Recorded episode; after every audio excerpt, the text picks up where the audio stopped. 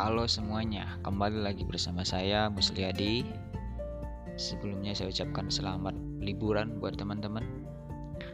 Uh, hari ini saya ingin sharing tentang beberapa buku yang saya pernah baca ya, yang yang pernah saya miliki lah ya. Uh, ada dua buku di sini yang saya ingin cerita. Pertama buku Hawk yang ditulis oleh Nir Eyal. Kemudian buku kedua berjudul Power of Habit yang ditulis oleh Charles Duhigg. Charles Duhigg nggak tahu cara bacanya itu seperti apa ya. Bahasa Inggris saya nggak bagus. Hmm, ada yang menarik dari buku ini ya. Uh, salah satu yang menarik menurut saya adalah buku ini sama-sama berwarna uh, kuning gitu ya saya saya punya pengalaman uh, uh, dari beberapa buku yang saya beli termasuk buku yang terakhir uh, itu ada buku Think and Grow Rich uh, Napoleon Hill. Kemudian ada juga Make It Happen itu dari Frita Hapsari Goci itu bukunya itu warna kuning gitu. Jadi jadi keempat buku yang saya beli ini itu warna kuning. Kayak gitu ya. Nggak tahu kenapa apakah uh, warna warna kuning atau warna agak-agak oranye itu adalah uh, itu tandanya buku pengembangan diri saya nggak tahu ya. Oh iya termasuk juga ini ya buku uh, sebuah seni bersikap bodoh amat juga itu warnanya warna oranye gitu nah ini menarik ya kembali lagi ke pembahasan. Uh, buku Hocket buku sorry ya kalau salah uh, bahasa Inggrisnya buku Hawk ya itu banyak mengajarkan saya itu supaya kita uh, mengajarkan kita gitu ya supaya tidak dikendalikan oleh suatu produk kayak gitu. Jadi buku Hawk itu banyak bercerita tentang bagaimana sebuah produk itu didesain sehingga produk itu itu uh, bisa kayak uh, supaya penggunanya itu bisa candu kayak gitu. Nah, uh, buku Hawk membahas bagaimana sebuah produk didesain agar mampu mengubah kebiasaan manusia Misalnya kan uh, aplikasi Instagram, secara tidak sadar kita telah menghabiskan waktu menggunakan Instagram ya dengan sangat banyak gitu. Instagram didesain sedemikian rupa. Para produk desainer menyadari tentang watak manusia. Ya, kalau belajar kalau belajar membuat aplikasi itu kan ada istilah UX. UX. Jadi UX itu adalah sebuah profesi yang tugas mereka adalah memahami uh, mendesain sebuah produk tapi dari segi sisi uh, memahami kepribadian manusia itu sendiri gitu. Nah, dari sisi kita sendiri ya manusia ya, kita kita kita mempunyai watak mempertahankan eksistensi, ingin pujian dan lain-lain kayak gitu. Nah, kadang saya sering menganalogikan ini sebagai apa ya? uh, ini otak atik gatuk saya sendiri ya itu teori ekonom gitu. Jadi supply and demand gitu. Jadi ada barang ada permintaan. Nggak ada ubahnya kan dengan Instagram gitu. Jadi ada Instagram ada Instagram kita juga ikutan untuk menunjukkan ekstensi. Sebenarnya uh, ya nggak salah asal positif gitu. jadi intinya karena ada Instagram itu ya kita akhirnya ikut-ikutan gitu kita akhirnya ikut-ikut untuk menunjukkan ekstensi kita gitu. Nah begitulah kita ya terjebak oleh uh, rutinitas gitu kita gitu. Kita nggak pernah bertanya apakah kebiasaan kita itu uh, adalah kebiasaan baik atau enggak gitu.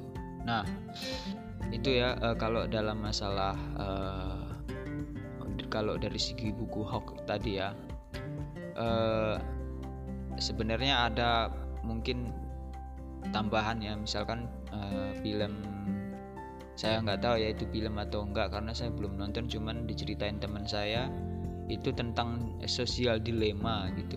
Intinya bagaimana sebuah produk itu didesain uh, sangat berbahaya sebenarnya kayak gitu. Nah uh, di dalam skala organisasi kebiasaan lebih tepatnya disebut rutinitas gitu. Di mana para pemimpin organisasi terkadang lebih cenderung menjalankan apa yang telah didesain sebelumnya gitu. Para pemimpin hanya ingin menunjukkan bahwa mereka telah membuat sesuatu bukan bukan bertanya apa yang dilakukan itu memang dibutuhkan saat ini atau enggak gitu. Ya jadi gitu ya jadi istilahnya gini ya uh, dari level individu ya itu punya kebiasaan gitu punya rutinitas gitu. Dari segi organisasi juga ternyata mempunyai kebiasaan kayak gitu. Uh, kalau dari saya sendiri ya pengalaman saya ya saya tuh uh, waktu sekolah uh, di zaman-zaman uh, SMK dulu ya saya pernah menjadi uh, ketua osis gitu kalau saya melihat ke belakang itu saya agak tertawa gitu. Waktu itu saya sebenarnya kayak ngikut-ngikut aja gitu. Jadi saya kayak nggak punya apa uh,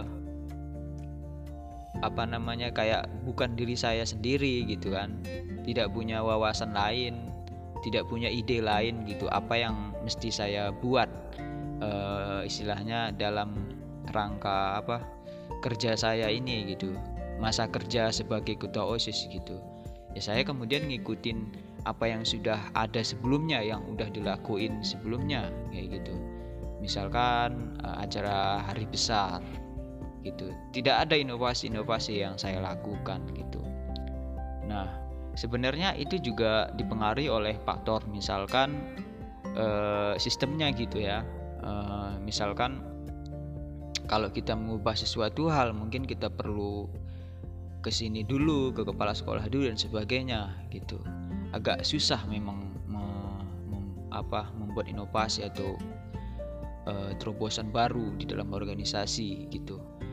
Uh, begitu juga ya di dalam di waktu uh, masa kuliah saya juga pernah uh, menjadi ketua salah satu organisasi gitu ya di mahasiswa itu ya.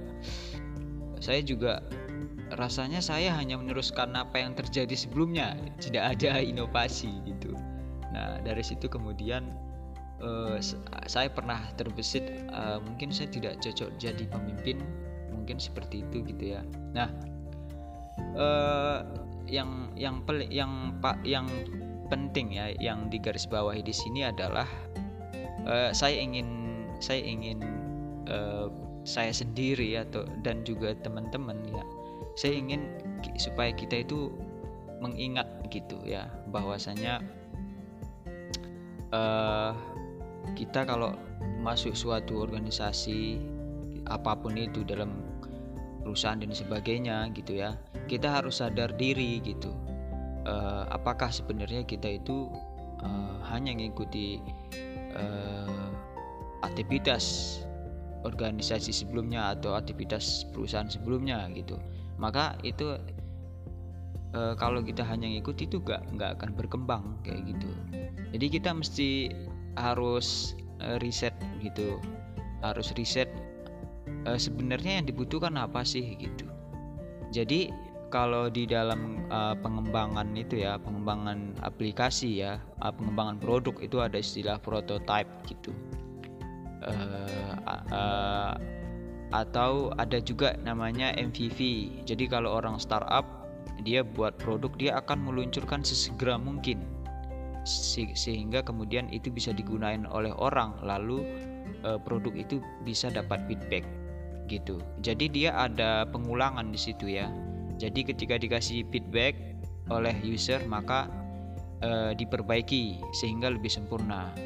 Se uh, dikasih di di testing lagi, dikasih feedback lagi, diperbaiki terus menerus seperti itu ya. Nah, begitu juga harusnya be, apa ketika kita uh, di dalam sebuah instansi gitu kan uh, harusnya kita apa uh, tujuan utama kita adalah bagaimana supaya terus melakukan perbaikan kayak gitu jadi seperti uh, MVV atau prototype tadi ya jadi kita uh, uji coba terus kita membuat sistem terus kita uji coba terus sehingga kemudian kita apa uh, terus melakukan perbaikan gitu. Nah jadi uh, mungkin ke depannya ya uh, buat saya sendiri ketika saya mungkin ada tanggung jawab di sebuah apa pun itu ya uh, saya ingin mengingat ya kata-kata ini gitu. Oh oh saya ingat dulu ada istilah uh, kebiasaan di level organisasi dan kebiasaan di level individu. Nah apa yang mesti saya lakukan? Gitu. Uh, ya mungkin sampai di sini untuk sharing-sharing uh, kali ini ya. Semoga bermanfaat dan saya ucapkan terima kasih buat teman-teman yang masih setia mendengarkan podcast ini walaupun mungkin gak jelas. Ya oke okay, uh, bye